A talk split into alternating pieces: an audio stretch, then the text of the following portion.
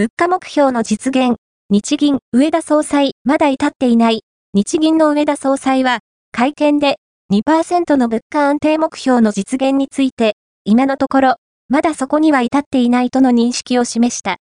上田総裁の発言を受け、東京外国為替市場の円相場は、日銀が早期にマイナス金利を解除するとの見方が弱まったため、1ドル150円台半ばまで円安が進んだ。